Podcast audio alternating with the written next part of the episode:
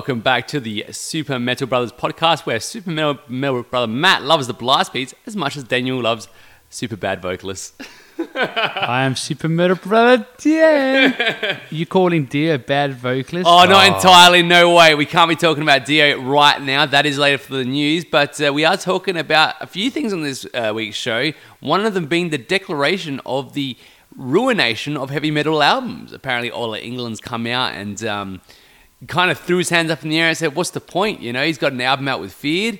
And uh, he pretty much sent to his friends and family and declared that, you know, the, the mid card's dead. It's either the one percent or the no percent.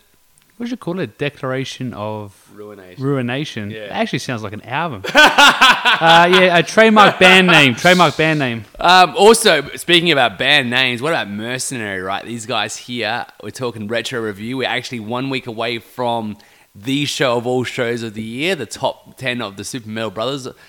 Uh, but more importantly, we thought we'd finish off with a bang and talk about a band that we really wanted to talk about ever since we started the podcast. Yeah, exactly. And we also think that if we like review an album just before our top ten, it might like slant our like opinion of Oh. that band being like better or something. So it's good. It's good to go on a clean slate. I mean, nothing to say with last year with Testament. I mean, when we did the top 10, that was, I think, the last album we reviewed, but that album kicked ass and it still does. Like, thinking back, I'm like, yeah, I'm glad we put it so high in our top 10. But did it, Matt? No, it did. and it, it's happily going to stay there. Enjoy your album there, Braden. I actually hate uh, the, um, the, the fact that we lost such a great album in our hands. I have to buy it again, maybe. But uh, let's go straight on and talk the news. Poly Expressive. This is a hands-free effects control system. Now, apparently, they reckon it will revolutionize the play, the way that people play guitar. Now, I don't know if anyone out there knows, but you, with the guitarists, they have this like pedal board in front of them, and it can give them access to different sounds. Like, step on one makes your guitar sound louder, and another one will, you know, make it sound a little bit more like in space or something. But this one here is basically like an iPad for your feet, Danny. Yeah, definitely right. It's for like, I guess, guys who are really bored and don't really have much like ability to play guitar, so they have to like add all these effects and influences to make it sound somewhat interesting. Just because um, we our natural tone sounds kind of shitty doesn't mean that we are bad players. Although it does really help make us sound better. yeah, but I mean, I mean, what it does, like, it's only in development stage. It's actually on a Kickstarter. So if you Yeah. want to donate, like, look into it. it it's probably going to be a great idea. I, for one, am having so many problems with my iPad just touching it with my fingers. Um, you spill any water on that thing, I, I assume it would call someone in Bangladesh and uh, send the nukes your way. Apart from that, I don't think it would work. And the other thing is, like, it's touch sensitive. Oh. But when, when you're on, like, a middle of, like, a jam and you're riffing and you're on stage, last thing you want to do is, like, just press it slightly or Yeah. gently to get the, like, the levels correct. Yeah, their nickname in real life for these pedal boards is called like stomp boxes, and it's because like if you want to be on stage, you know you want to know that you can hit it. So you like smash it. Could you imagine that you got a cracked screen, all of a sudden that's it. I mean, you could drop your beer on it, you can see anything to it, or even just glance at it at a uh, funny angle. and That thing's gonna crack. Yeah, definitely right. So, yeah, it, look, it's a good thing, but I have a feeling it's going to be a very niche market. And Yeah. I love those, like, hipster dudes who, like, only play, like, four notes. And that's Yeah, it's it. perfect. Like you can bring literally, you can if it's that's your setup, you can bring your iPad anywhere in the world and it'll have all your channel selects and stuff like that. But the only problem is that it'd be so bad, like so sensitive. It's almost better having it up so you can touch it. I'd imagine. Or, like, just become a better guitarist. You don't need gimmicks. Or make your guitar out of Lego. How about we just do that? Apparently, a guy out there has made a guitar out of Lego, and it sounds uh, like a Lego guitar. It's very blocky and very childish, and also it could be a part of Daniel's uh, collection. Yeah, definitely, man. Big, big fan of the old Lego. I'm pretty sure there's a lot of crackle. We just held that Lego guitar together. If you watch a Lego movie, you know what I'm talking about. Um, everything is awesome apart from that guitar sound, unfortunately, Danny. Oh, that's well played. Yeah, it does. It sounds terrible. it sounds awful. But that could be uh, maybe the quality of pickups he used, etc. Maybe he needs a poly expressive. Maybe he needs just another guitar. I reckon uh, stick to the SPs, and I think he will still manage to have that whole getting laid by the opposite The sex good, thing. the good thing about making What's a that? Lego guitar, man, is like when you smash it over like a foldback, something that will explode in a million pieces. It'll look fantastic, and and all you have to do is put it back together again. You Yeah, buy like the guitar. idea of making whatever guitar you want on the night. No, you're feeling like a flying V? We'll make a flying V. You're feeling like one of those Hetfield Explorer ripoffs? Great. They're all going to sound like crap, but at least you'll have fun doing it. Yeah, but no one knows what a good guitar sounds like these days. It's like being on the toilet, really, isn't it? Like, you know, you're going to have fun doing it, but at the end of the day, it's going to be poop. Well, we, we can talk about another thing anyway with uh, Robert Plant telling fans to stop living in the past and hear new bands. Simple as that. Just kind of like get on, get it on it. Like, there's so much going around these days, and that will tie in a lot to our segment in the uh, podcast question this week. But um, do, do you feel down? You are one for nostalgia. I know you're going to watch that really bad Dio looking all swollen and buzzed out doing that live 3D thing, but I would never do it. But there is a place for nostalgia nevertheless. Oh, nostalgia's worth a lot. Just look at all these like superhero movies and comics coming back and blah blah blah. Yeah, nostalgia's worth a lot of money, and people like it because it brings them back to like a nice time in their life, etc., etc. I think Robert Plant is just this is like him being like now passive aggressive or like somewhat edging towards aggressive. Like people, I'm not going back to Led Zeppelin. Yeah, that's more that. Stop asking me to get back. It wasn't about getting into new bands, just getting into the new Robert Plant band, which I think was really on offer right now. Well, he like does guest vocals or like one-off concerts with people all the time. So technically, he's like in a new band three times a year. So that that's why he's like, yeah, just follow the uh, Robert, Robert Plant train and give me more money. Archspire's uh, vocalist launches a crowdfunding campaign to get singing lessons for Michael Keene from the Faceless. Now, this is actually not a funny joke. I thought this was like a bit of tongue in cheek, like, oh yeah, my poor buddy, he's just uh, been trying for you know seven albums, but just can't get get it right. So let's start a Patreon for him. And that was the joke, but apparently this guy's actually having a real dig at him, and the Michael Keene's really taken offense to it, and uh, yeah, blood's been drawn. Yeah, definitely, because this is not the first time we've uh, heard Archspire lead singer. Apparently, he seems to be a bit of a comedian, but apparently, this one here is because uh, hey, the faceless guy um, kicked off a band on their tour because sex, um, sexual allegations were put on this band, and the faceless didn't want anything to do with it. And then Archspire, I guess, had to go or something, and then Faceless guy had to go to their, their drummer. I don't know. Then it all exploded in handbags at ten paces, and now it's come to this. Well, in any case, I think uh, right now I'm definitely more a fan of Archspire. So it's kind of like the face versus the heel of the wrestling. We talked about that last week. So maybe Archspire can win this battle, but at the end of the day, um, ah, it's a bit of digging, you know, a bit of controversy. Maybe one day see these guys in the same ring together. They flug it out with riffs. I'd watch it. Yeah, they both come out to like, why can't we be friends? As like intro music. that celebrity death match show that no one was interested. Maybe I would be interested now. Uh, Perfect Circle guitarist um, even goes further with the no sell policy. Now, this is the thing. We talked about this uh, on previously before with our fans. Like, is it the right thing to do? And I think the consensus is, as long as you're not like bringing like an iPad Tablet Seven, which is you know bigger than a plasma TV screen to take the gig, um, you're generally fine. You know, but they're kicking people out left, right, and center at their shows, and the whole band's in on it. I thought it was just the Maynard Keenan, but they all want they all want uh, the cell phones to be uh, a thing of the past, Danny. Yeah, but this guitarist, he actually uh, linked watching his band live to like going to a play. Because if you go see a play live, you don't take photographs, you don't take uh, camera, what they call movies, clips, etc. Because if you do, you get asked to leave. So I think these guys' ego is like so massive. I think they think their music is like like a play. Like you should sit and soak up the masterpiece that is our music, and you shall clap only when you're allowed to clap, and that's it. And sit down, be quiet during the rest of the show. You know, I thought that pretentiousness would just lie with Tool, but now it seems like anything that uh, uh, Maynard gets into, like a fine wine, just seeps into every pore and crevice of a, a bottle of, or, or the, those big ass uh, vats, you know. And this is the thing with that as well. It's just, wow, really? Like, I've been to a Perfect Circle show once when at Soundwave, I think they played at one time, and uh, it was less than overwhelming. Um, I think people bring their phones out just to prevent the illness of boredom. I think that was a bigger problem I found. Yeah, I'm not really the biggest fan of like suicidal music. I like my music to be a bit more um upbeat, beat and like lifting and like fun. It's kind of weird. It's kind of like, you know, they bought the ticket, right? And they're giving you money. Like, why would you spin on them for coming to your show? I guess, you know, the appeasing of maybe other fans that are as, you know, inside their own buttocks as the band is maybe as well. So they're like, you know, no, man, we're here to feel the band. But like, if they're buying a ticket, man, what do they do at your show? As long not hurting anyone, shouldn't be a problem, maybe. Well, talking about hurting people take photographs, if we like skip a little bit forward, the um, Queens of the Stone Age singer apparently um, asked the uh, lady photographer in the front row to check his uh, shoe size. Yeah.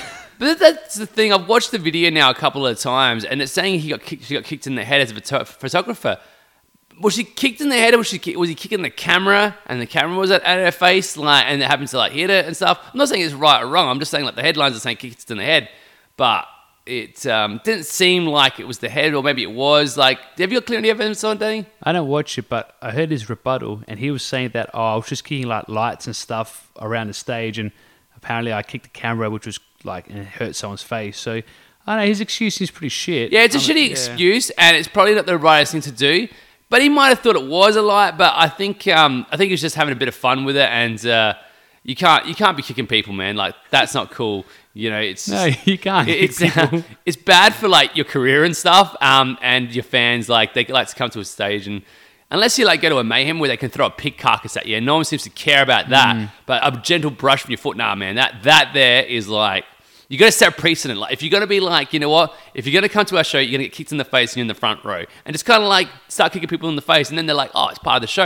Like if you get kicked in the face, it's like, oh, that's a good thing. Like, did, did you get your boot imprint from the guy from Queens of the Stone Age? And like, yeah, man, and then they high five each other. Yeah, so they give like yeah boot prints on your face, get like Yeah. tattooed, his boot print tattooed on your face. So man, like, yeah. if he didn't apologize and said, "No, that's what happens at our shows, man. People get kicked in the face. People will go to the front row just to get the chance of getting it signed, you know, like a Slayer imprint." Yeah, man, I lost like two teeth tonight, man. I lost like three. Yeah, my brother lost five teeth, man. Um, Dave Mustaine, uh, he only played the Metallica Big Four show in 2011 because his manager called him a pussy. Could you imagine that? That's how easy it is to get bands together and to do it again. I feel like right now I need to go to Seattle and talk to uh, Jeff Loomis and Warrell Dane and see if we can't get this train rolling. No, no, he misheard the manager. Like Dave's lying. Oh. Dave said the Metallica manager said you're a pussy if you don't play. What Dave heard, he goes, "You're gonna get some pussy if you play." And Dave's like, "Shit, yeah, I'm gonna play." Oh yeah, he's down. That's the Chris Jericho train where it's like you know the more of that, the merrier. But unfortunately, they're not like Motley Crue, and uh, apparently he had like the whole spinal neck thing, so he had his neck fused, and he still came out looking like he's you know part of like uh, some sort of transforming transformer bot, you know, Optimus Prime thing going on. But it worked for him. a different type of metalhead, like a full metal. Yeah, like full metal because he's got like pins in his neck. That's pretty metal. Yeah, but you gotta be careful, man. Like him, you got Corpse Grinder, Corey Taylor. It's like You know what needs to have out. more metal in, it? metal in it? Baby strollers. And I'm talking like now Pantera have baby strollers now. Well, I don't think Pantera did because the band's been like divorced and now their lead guitar is suffering the problem of being dead. The biggest problem now is that that's Pantera is no more. We've been told this by Rex Brown, by Phil Anselmo, by Vinnie Paul, but they're making baby strollers. So they're not flying away from selling out still and making that little bit of money. I don't. Who actually owns like Pantera's like brand name these days? And they're the ones who are pushing this uh, promotion or this merchandise. Who who says has the final say? Because it doesn't seem like something they would agree to. Like Yeah, go to Vinnie Paul. Vinnie Paul, would you like your band, your brother created worked so hard for, and was pretty like tough and aggressive? Did you want to put your like name on baby strollers? Yeah, What do you think? exactly. Like, what about diapers? What about like nuclear weapons? Apparently, nothing's not for sale when it comes like- to merchandise. Left-handed potato peelers, you know. Uh, absolutely, M- way more sexy than right-handed ones. Uh, we're going to talk about power metal and black metal now. Apparently, they're the top Spotify's of emerging genres of complete nonsense. Uh, apparently, there's like this whole melodic power metal, and what is it? Uh, Chaotic, black chaotic metal. black metal. Yeah, because black metal before sounded like it was through a tube, through a straw, through a processed blender. Uh, that wasn't chaotic enough, and now they've gone ahead and added another meaningless term No, to that, it. that was that used to be called inaudible black metal. Oh right. Just sounded like nothing. So, so what, what's the difference between chaotic black metal and inaudible black metal? I'd imagine now they've managed to have better production values, and they put those production values through a blender. Is that how it works? Yeah, now they use that Lego guitar and they use that, that pedal thing you talked about at the start. Yeah, So- a broken one, obviously. Yeah. Uh, we'll go on to our last story for today with uh, Sean Reinert cynic, quit Cynic. Hands over to Paul Masvidal. Now, I thought he already left, but apparently he was still in. But I think he did kick out members previously for not practicing enough. We did cover a story where if they weren't practicing from like six to eight hours a day, then they needed to go on the unemployment line. But now even Sean Reinert, the, the drummer of all drummers, has given up. Uh, do you think he's just run out of people in the world to be able to play their songs?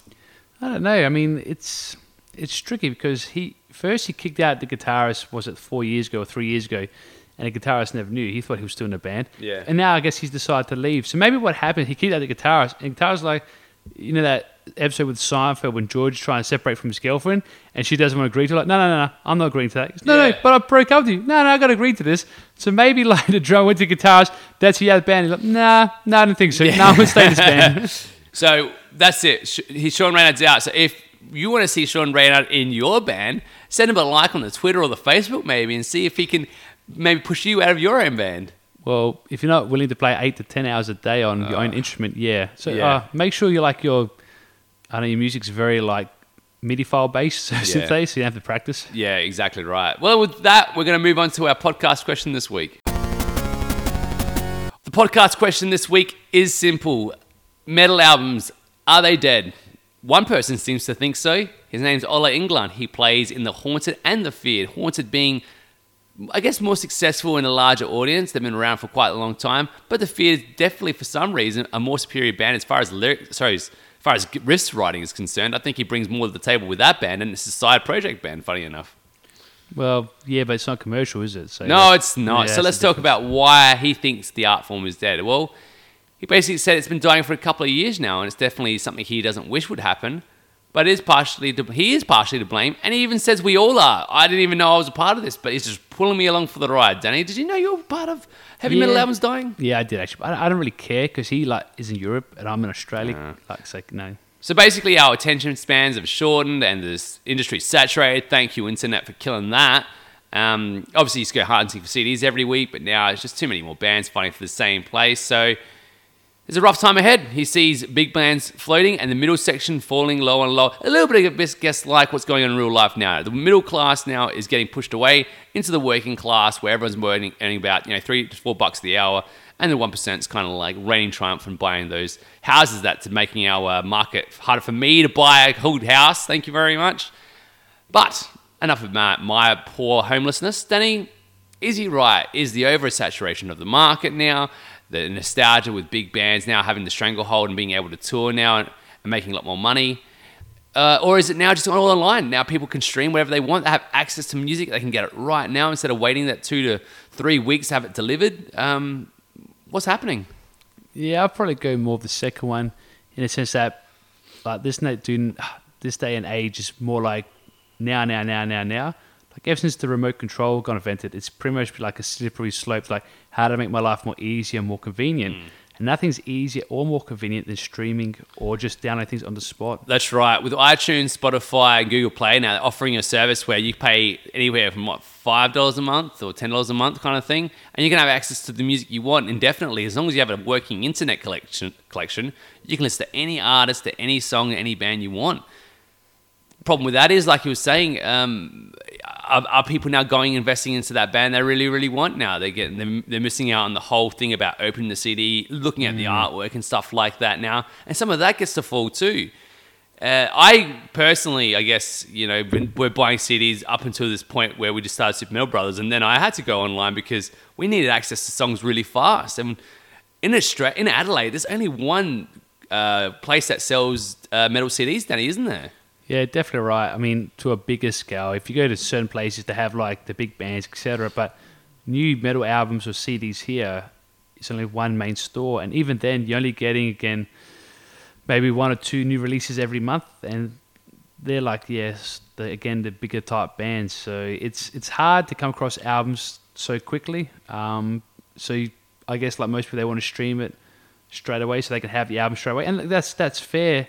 I mean, if you can download directly off the um, band's uh, I don't know website or Facebook page, etc., it's probably better for the band. They probably see more money. You know, if you go to things like Spotify and these streaming services, it's like listening to the radio. The bands like get really nothing from So it. So let's ask our fans because this week we asked the fans a simple question and they just loved it. They lapped it up and they went on for pages almost, Danny. Oh, definitely right. We had a massive uh, response. So thank you everybody for your um, yeah, responses. Must be a very uh, important subject to a lot of people.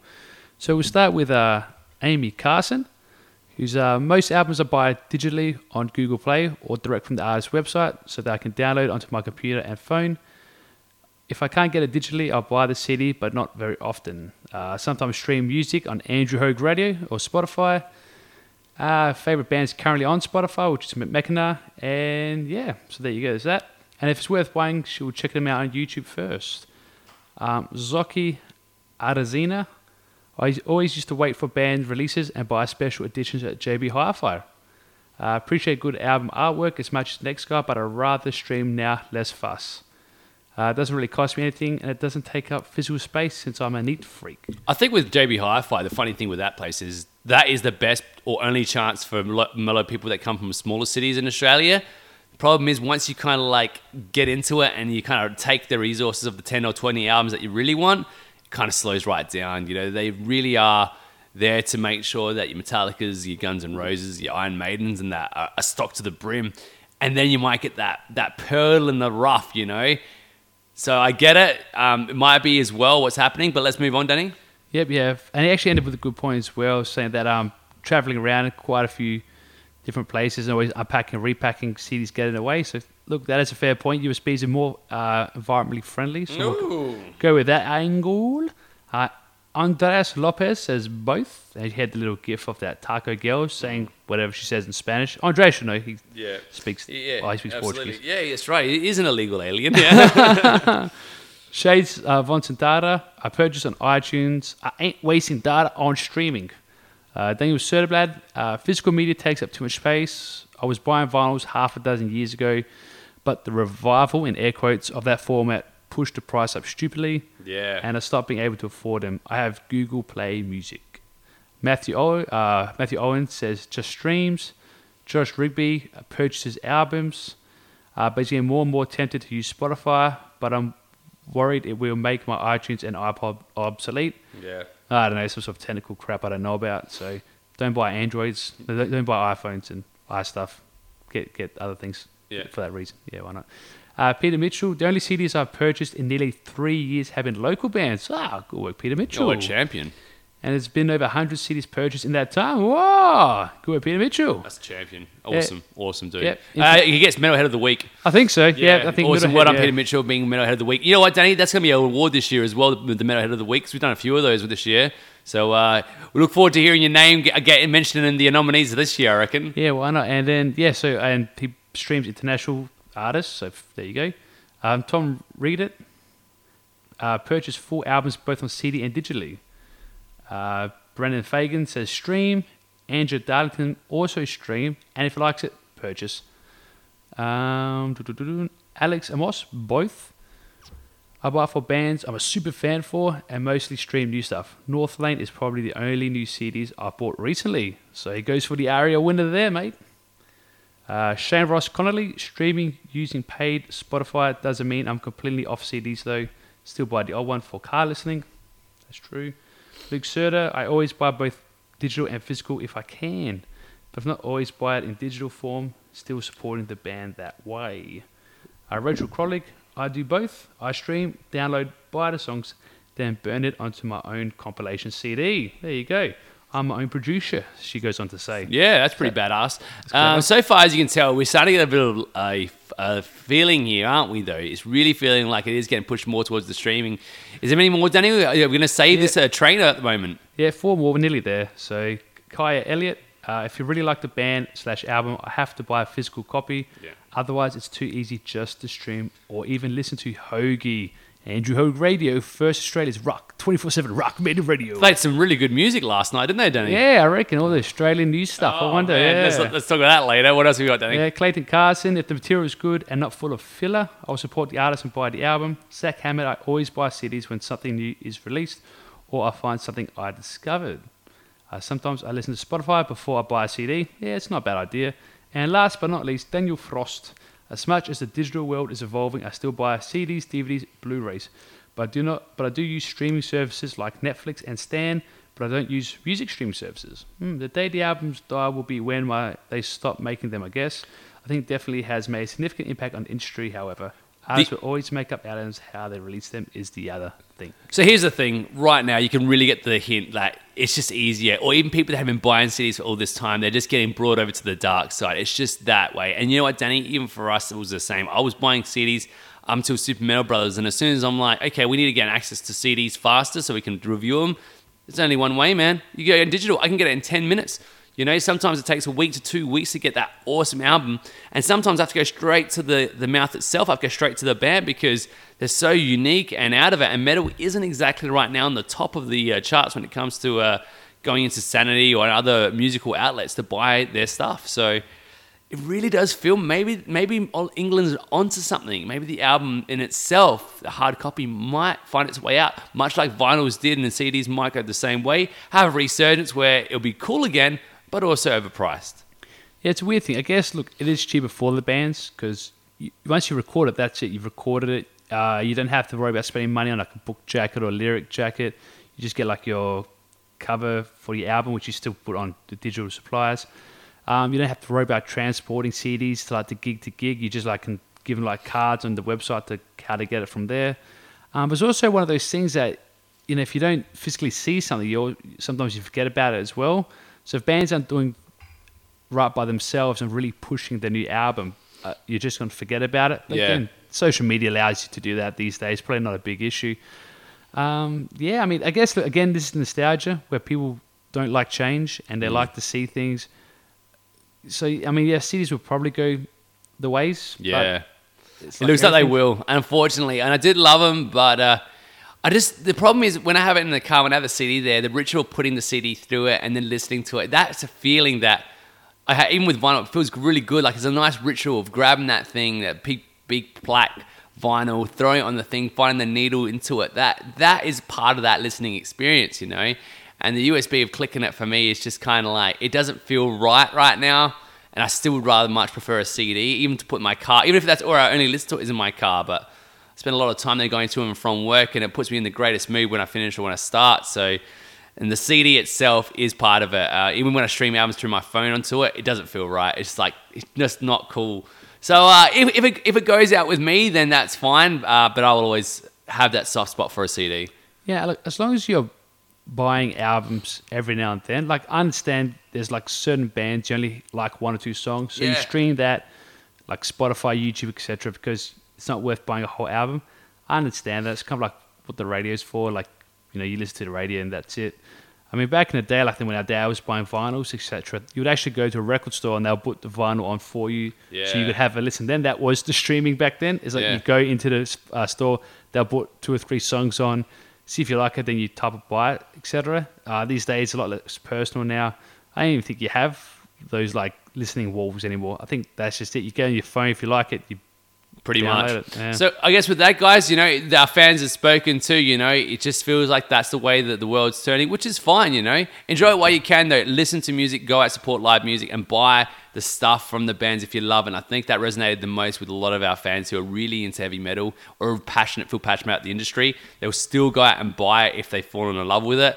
And I think that's what the industry really needs right now, especially with Download Festival coming if you guys want it to be uh, salvaged, you know, the, there's the scene in that sense when it comes to festivals, then buy it and support it. Oh, exactly right. I mean, that's you're asking your bands to like release new material on tour for nothing. I mean, that's not fair. So yeah. you really, it is your moral obligation to support those bands. if they bring you any sort of joy in your life, or you find yourself going back to YouTube twice or three times, or maybe on Spotify where you've listened to the album like on repeat ten times don't kid yourself. You love that album. Fork out the $15, $20 and, uh, you know, add it to your collection where you can kind of look at it and know that the artist got that money straight into their pocket. Yeah, exactly right. You're right. These days, like you buy a whole album for like 10 $12. We bought yeah. one album from like France at Evoke Band, like three bucks, wasn't it? Three bucks. Three bucks for a whole album and it was a good album. Yeah. That's so, you know, just buy these freaking just things. Just buy it. Anyway, so let's move on to our review this week. Super Metal Brother Dan, I have been wanting to talk about this band from the very super day one. This is band called Mercenary. They are from Denmark. They were formed in 1991. Power metal, progressive metal, groove metal, thrash metal, hints of death metal. These, this band is ambitious, to say the very, very least. Yeah, very, very good point, Matthew. Um, good band, but apparently hard to work together. Uh, I think, unfortunately, it seems like the singer might be the, um, I don't know if a weak link's the word or the aggressive link, because he's kind of the one who drives people away or he ends well, up leaving. Yeah, without giving away too much, let's move into the album itself. You know, this album, The Hours That Remain, is what we're talking about right now. fourth studio album released by the band, second one through Century Media uh, Music Media. Now that's actually a big thing because obviously a massive label. They knew they had something in their palm of their hands. I think the album just before it though, uh, Eleven Dreams, I'm pretty sure it was another fantastic record. You know, very long song showing their composition, their anger, and that also softer side of progression where they're not afraid to, you know, have a roll of the dice. This album's funny enough, not including one of the founding members, which is called Henrik Andersen, uh, known I think as bass player, but also as the Growler. I think he did come back for the album afterwards with Architects of Lies, but don't quote me on that. Uh, this album, Danny, before you get into it, it's something else, right? It's it's got a lot going on in it. it it's an interesting listen, and uh, probably are you familiar with the early works before going into this album, or how are you with your Mercenary? Absolutely no recollection of anything before this album, Matt. So, All right. uh, we'll, we'll hear what you have to say, and I'll just nod. Yeah, yes. sure. Yeah, sure. Yeah. I got I got into this band from this album, but to go back, I really started getting into it with Everblack. That's when they were starting to find their feet and they did their waters into that melodic death metal, but incorporating sections of groove and and that heavy, real heavy nature that they would come to be famous for up until Architect of Lies. Now they also after that would release Eleven Dreams, and that thing is just a powerhouse. People were coming into their element. The singing have gotten sharper. It's gotten stronger. The songs have been more lusciousness and length to them, and more of a dichotomy between the hard stuff and the lighter stuff. Lots more uh, feel and tonality. Great stuff. Here we are now. Hours that remain. This album, Danny, from track one, we are looking at Redefine Me. What is it, Danny? This track starts so softly and and just pretty. You know, it's got those beautiful swells from the keyboard to give it that lightness in the strings. But then it starts with that riff, Danny, and what what a way! Here we go. Yeah, definitely right. I think that's the interesting thing about this band. Like a lot of the songs, you get like led down like a garden path, think, oh, it's going to be a certain way inclined, but then they'll just change it into like a heavier section or more melodic section or like a faster strip back etc and that's what they do here. You start off you think it's just going to be like a just a soft nice instrumental but then it goes a big dun, dun, dun, and then just cuts into like a full like heavy thrash riff and it's great. They got a great this great like it's got a bit of that technique that prog metal kind of vibe to it but then they flip it. They use this tagline to flip it to go into a real nice big you know, chordal thing, and then the double kicks keep in, so that and the layer, this this riff at the start goes through four transitions, each one making sense, and it then builds and builds and builds until it goes into the verse, where we get to hear some truly memorable vocal performances, and not the first time you'll hear it in the album. It's uh, quite, it's actually really good. I think Mike, uh, sorry, my apologies, Mikkel Sander Sandager really gives his all for this song. You know, he doesn't stop even in the chorus he goes up all the way to the very end where he goes even up that extra octave. It's really you get a ch- get a feel down. It's like a power metal vocalist in a sense, but not heavy, not so deep that you could call him power metal. Yeah, that's true. He's just a guy with a strong tone, I guess, and that's that's the thing which tricks people. Like, and he's quite he's very high. Yeah, I mean, like his range is quite high and quite powerful. So it sounds good to the ear. Yeah, it's even important. got Bjorn, Bjorn Strid from Soilwork on this album. However, it's pretty on this on this track. Sorry, but he's pretty mixed downwards, which I'm actually okay with because the performances from the rest of the musicians is fantastic. It even goes to this full like death metal heavy section right in the middle of the song to get really angry. As a great contrast to the amount of like sadness and emotion going through it, but also with a lot of energy. The song does everything right, and what a way to start the album off. Yeah, and then it has like the middle section goes a bit more breakdowny as well Yeah. before it builds up to the chorus, and then big crescendo type ending with key changes and all that. Yeah, jazz, you know. and that's how clever this song is. It, not only the riffs that go into each other so well, but it also goes to a place from the very start, and it actually increases. It's- It's a legit song. You know, it's actually got structure to it. What about track two, though, Danny? Year of the Plague, your favorite riff of all time, almost. Yeah, it's great. I love like interesting like intros, like um, Future Breed Machine or um, Tradition and Fire from Dragonlord. That in- interesting in- intros. They just capture you from the start, and you just like want to keep going with it, see what else can be added to the song. And it's one of those like the intros, just a simple did it like riff, but it's just it gets it's very like interesting, and then it cuts into like the full like this is the year of the, and then Yeah. it just gets you engaged, like full of aggression. Like wow, what is this? Yeah, exactly. The whole song has that kind of more a frenetic start, but also just kind of keeps that energy going the whole time. And then the chorus comes in where the, not, the energy hasn't pulled back because then all of a sudden the real strong melodies come through and it becomes much more yeah, just much more resolved and well rounded, you know. And that's the whole thing. Even the, the, like I said, the middle part where it's like, "This is the year of the, this is the year." Of, and they do these all interesting taglines with the vocals. Then you know, everyone's having this awesome chance to spread their wings out, and it's just a phenomenal import, uh, performance by everybody. Oh, definitely right, and, and it's good again. It shows the difference, not just like melodic songs, but also nice, aggressive, heavy riffs, and good. The balance throughout the album is very very noticeable and Yeah. it's a long album. Going so- into the uh, third track, My World is Ending, this was the actual film clip, the selling point, and you could see why it's very soft, very sincere. But again, it's not too hammy. It's not put in there to add, oh, like they have to do the commercial song. It just shows their case, like does a showcase of their ability stretching right across the whole board. But it also fits with the theme that they're going with. It's still a very sad song, and it really is depressing. But it ties into everything so far so well.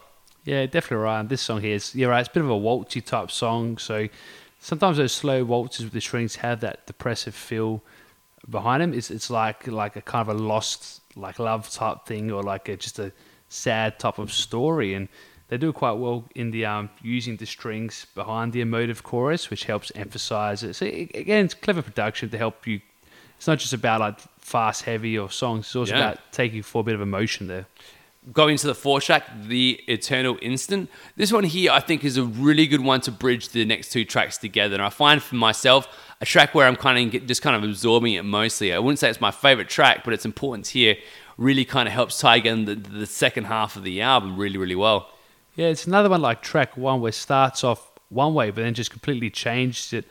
In the, the out of like intro riff, it gets just really groovy and heavy. Like, wow, yeah, is that cool. that Yeah. verse riff is sick, man. It's like did a little down, down, down. It's just so cool and groovy. Takes away from some of that um, phoneticness, but it's also got a great little bit of drive to it and energy that brings you across the whole time. It's it's the attention to detail that these guys are self aware to know that look, we've done a track like that, but we want to keep everything in some sort of like you know context. And it's very deliberate. I feel like this writing is, and even the way the songs are structured is very much everything's considered. You know. Yeah, and this one here um, I mean, the, style they write and the fact that the vocalist is both melodic and heavy, or mel- melodic and screamy. This song like emphasizes that like kind of battling nature of it. Like it has like the fast groove to the softer side and battling like the screams again with the um soft vocals. So a lot of a lot of this song is like they're layered together on the same riff schedule, trying to see like a, a fight is occurring. Again, it's all that all that subtleties which are quite clever. Moving on to track five, Lost Reality, probably uh, has to be the favorite track off this album. I have no idea why. It's the longest out track off the album as well. But the amount of beauty that's put forth in a heavy metal context here is amazing. From the very instant, you have this very dancing number uh, that gets you moving and gets you energized, but also has, again, that familiarity of sadness and dread. It's kind of like, it's kind of depressing, but there's such an amount of passion gone into the songwriting that I think I don't know I love it. And, to, and then it takes you away with the chorus. It's such a singable memorable uh, honest um, com- composition this song. I absolutely adore it. And it, to the very very middle it goes it just builds and builds and builds and it gets very heavy builds again and at the end it even tags itself and follows back to where it kind of started it with they hinted this breakdown in the middle of it and at the end of the song they return to an even bigger format it's just so clever this song Danny, what about you? What do you love about this song? Oh, exactly right. Again, it's the whole emotive, progressive nature of their songwriting. So it, it takes you on those journeys. Like mm. again, you have like waltzy sections, the heavy aggressive sections, the like the groove and the solo out of like the aggressive sections to help like break away from etc. And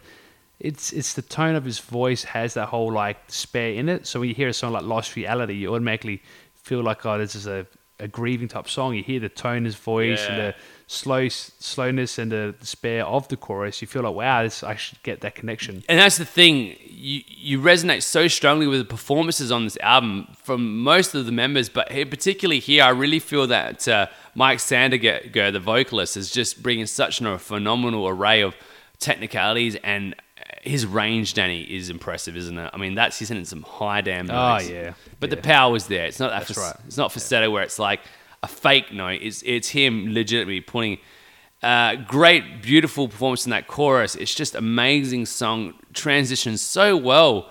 moving on to track six with Soul Decision. Again, it's that heaviness that's brought from track five. It's just another cool intro into another kick-ass song. Yeah, that's right. Uh, yeah, another another heavyish song, which is um, Yeah. so I guess a nice thing for them to do. Like they, they mix it up throughout the song. But again, like even though the song's heavy, there's always sections which are slower or trimmed down. I guess most of the songs are like six to eight minutes long. So yeah, but lot that's the thing is that some bands don't know how to tag themselves into going into slower sections, and you don't want a song to just be that. If you're going to write a melodic metal song, you know there is a part of it where it's the way you then story arc it is important, you know. But no matter what, whatever these guys do on this album, it seems like it's the riff that should be there next, and it's put there for a very important reason.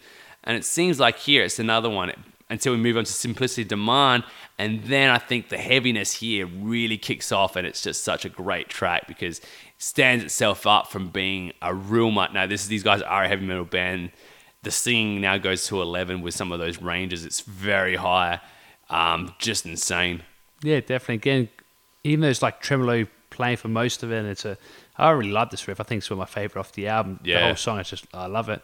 Uh, again, his singing over it just, just has that angst to it, which is um, it- sets off the tone quite nicely. So again, I, I enjoy the song. Again, they, the middle they kind of slow it down again to help bring it back because you just don't Oh. want a whole song tremolo picking. So you really get important of the the riffing in this album. The guitarist it just does not stop, and there's so much amount of diversity and imagination gone into put into these riffs as well. That no song sounds like another, no riff sounds like another riff, but they all tie together really well. And and this song especially is just fantastic. It's so groovy and heavy, but so much amount of raw energy and, and passion into it. It's amazing. We have to move on to track eight with Obscure Indiscretion. And this is where the album for me now comes starts to bring it home. I think. I think after track seven now, eight and nine feel like eight's building up to nine, and nine's bringing up to the to the end. But what do you think? Thing Ob- obscure indiscretion got some heavy riffs in it, man. Yeah, definitely right. And again, they use um, good use of the strings, like out of the chorus, to help, I guess, bring the song and take the song with them.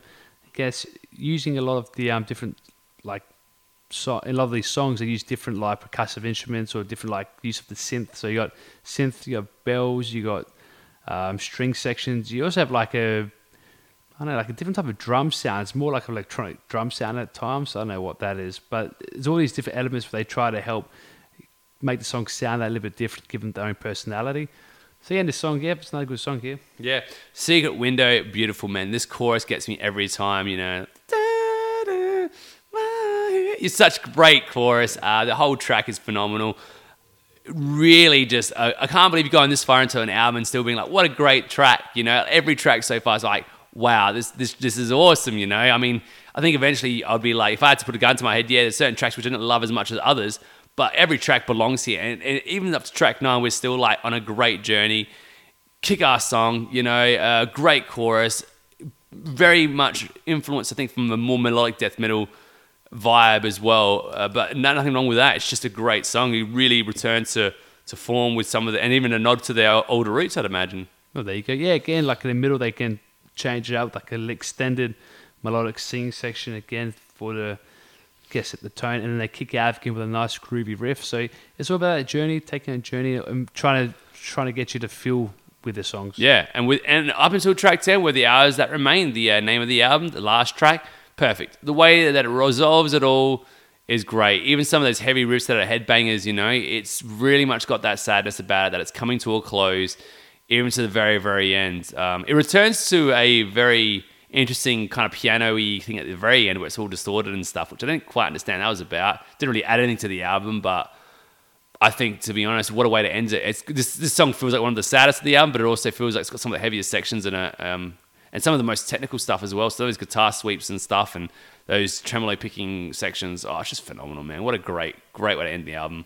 Yeah, if you're like a fan of Never Ending Story, it like has that sound to it, like that that out of intro, like or the, Yeah. even the verse riff. It just sound it just makes you remember, like reminds you of the Never Ending Story. Yeah. I don't know why. Just Yeah. So that's the thing. Like, as you can tell, we're just gushing about this album, the way it's been written. And we didn't even get touched on some of the performances by the drumming as well. Like, everything the drummer does, especially stuff like in the first track, Redefine Me, he's flipping riffs on their head. He's adding double kicks. He's making it heavy. heavy. He's putting those breakdowns in in a way that's interesting and engaging, where it's not taking away the song, like the end of uh, Obscure Indis- indiscretion or um, anything like that. You know, it's really really cool. Lost Reality, his ending is really nice and tight.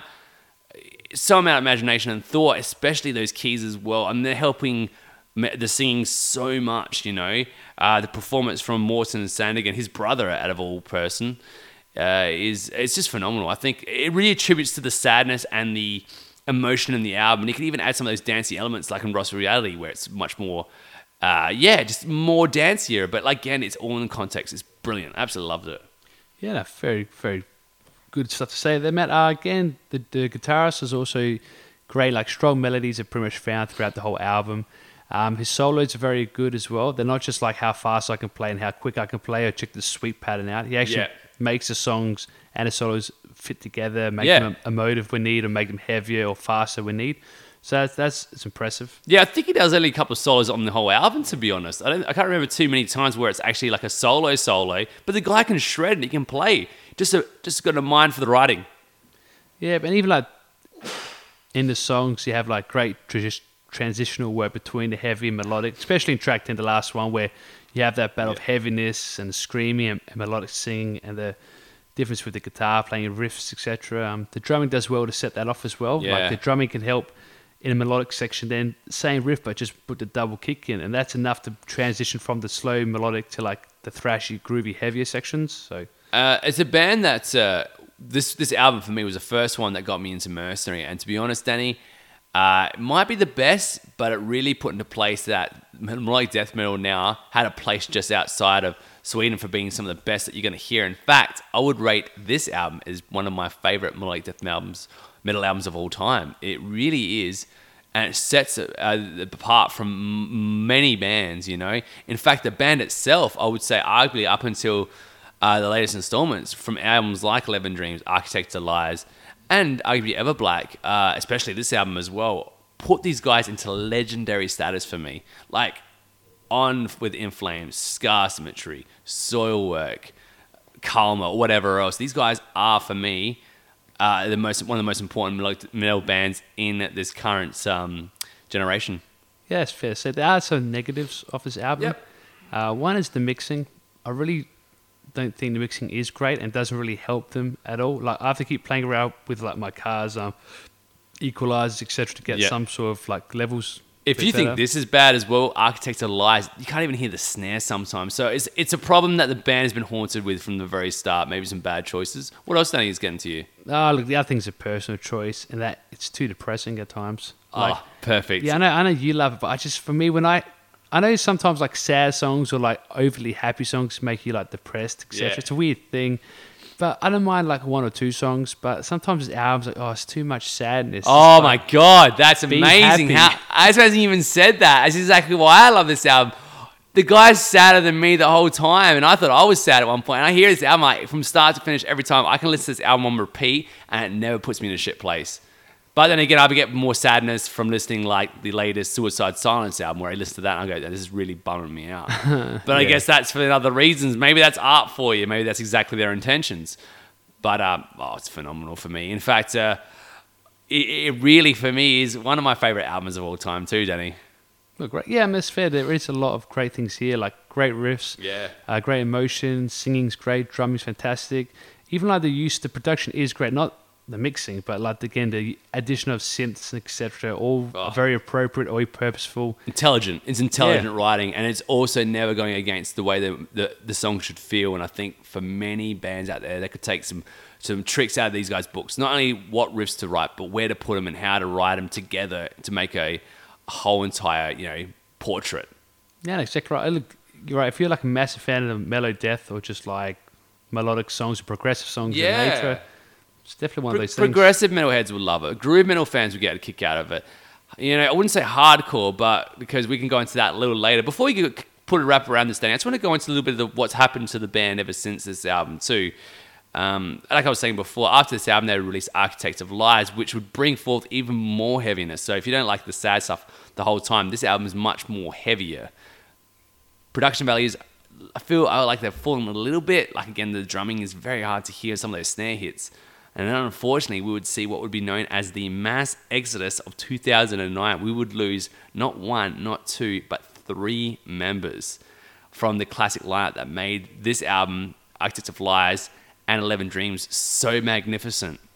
One being Mike Park Nielsen, the drummer. Obviously, we talked about how great his performances were. Morten Sandergaard, the keyboardist, influential is, is just a small word we can title him.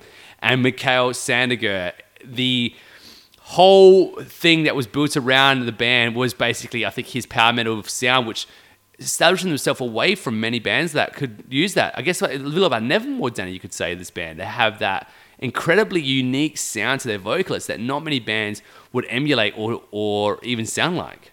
Yeah, true. I, yeah, that's fair to say. He has that unique tone of like the high register, but has nice tone behind it, which a lot of things you don't really get in the power metal field. They normally start using their falsetto range at Yeah. that time, and it's very, it's a very noticeable change. But these guys here, their their tone, their their range is so strong, so Yeah. powerful that you don't get that. So we've going through now. After losing it, they had one thing to do, and that was to recreate the band. They got a new logo and a new sound, and frankly, I don't care much for it. The first album went in the new sound in 2011 was Metamorphosis, Metamorphosis, I guess it is.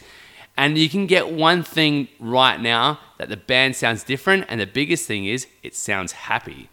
And that for me was a big misstep because as you can hear from Daniel's voice, he might not like those dark tones, but this album is very hard to feel that um, that despair and anguish and, and sadness that they brought forth so often. It really feels like a victory, like they've gone through all that before, and now here they are to celebrate with you, going through what they call their darkest days would be the album after it. That's interesting. So Metamorphosis was a happy album, which I guess maybe reflects that they're good. Those band members Well, left. The next um, album was called Through Our Darkest Days, and it's like them. And this album sounds like sounds like a triumph. Like most of the riffs on this are very much happier, and the singing on it now is done less of a power metal and more of a metalcore style. You know, with some of that falsetto in there as well, with that high. I guess power metal you could call it, but the, the landscape has changed. The riffs are different. The keyboards are non-existent to a degree. It's very much a guitar show, but the s- the feel of the albums, both albums, has completely changed from Mercy. In fact, it's borderline. I don't want to say not mercenary, but there's so hmm. much iconically missing that it's hard to say that it even is. So is there any original band members left in this band? I think the guitarist Okay. and that's about it. I think right now, I think I'm starting to struggle, and the problem with that is, uh, it just caters that when you hear the new vocalist come in, I think it naturally then pulls songwriting to a different degree. Uh, can you remember any other albums that changed vocalists, Danny? That uh, I guess uh, Killswitch Engage were a good example. They were metalcore. Then they got the uh, the new singer, and eventually they would be doing fairly safe kind of sounding songs, which they would kind of still are doing now today. But maybe that was the landscape that changed. I don't know. Yeah, that, that, that's true. I mean, it's it's hard because mm, I don't want to say that the new singer automatically means you're going to change your style because in a way you, kind of have to write to his abilities. Like if he has a certain tone or certain range, or she has a certain tone or certain range, Yeah. you really like start to get a bit locked in to that Yeah. sound. You really need the singer to help emphasize your band or what you are willing to write. Yeah. Otherwise, and then it becomes hard because if you want to play older songs and they're not really cutting the mustard with the older songs, then live it just becomes a problem. Well, who knows? We're gonna find out. Then the hopefully the next album with the band, I'll still be buying it. Uh, like we talked about before, they are one of my favorite bands of all time. So, uh, like a sucker, I would buy it if it has a name on it. However, you know, be well aware, guys. If this album speaks your interest, check out Eleven Dreams and Architect of Lies as well. The later albums, not so much. But Danny, let's close it off. Yes, and in the words of Mercenary, to choose deception, to see the gain, and the rose, the answer. Enjoy the pain. Oh, that's so sad. I think I might to that album again. And with that, we're at the end of our show. Thank you guys so much for listening. Next week is the last week of the year. We are finalizing it with the Super Metal Brothers Top 10. What is the Super Metal Brothers Top 10, Danny?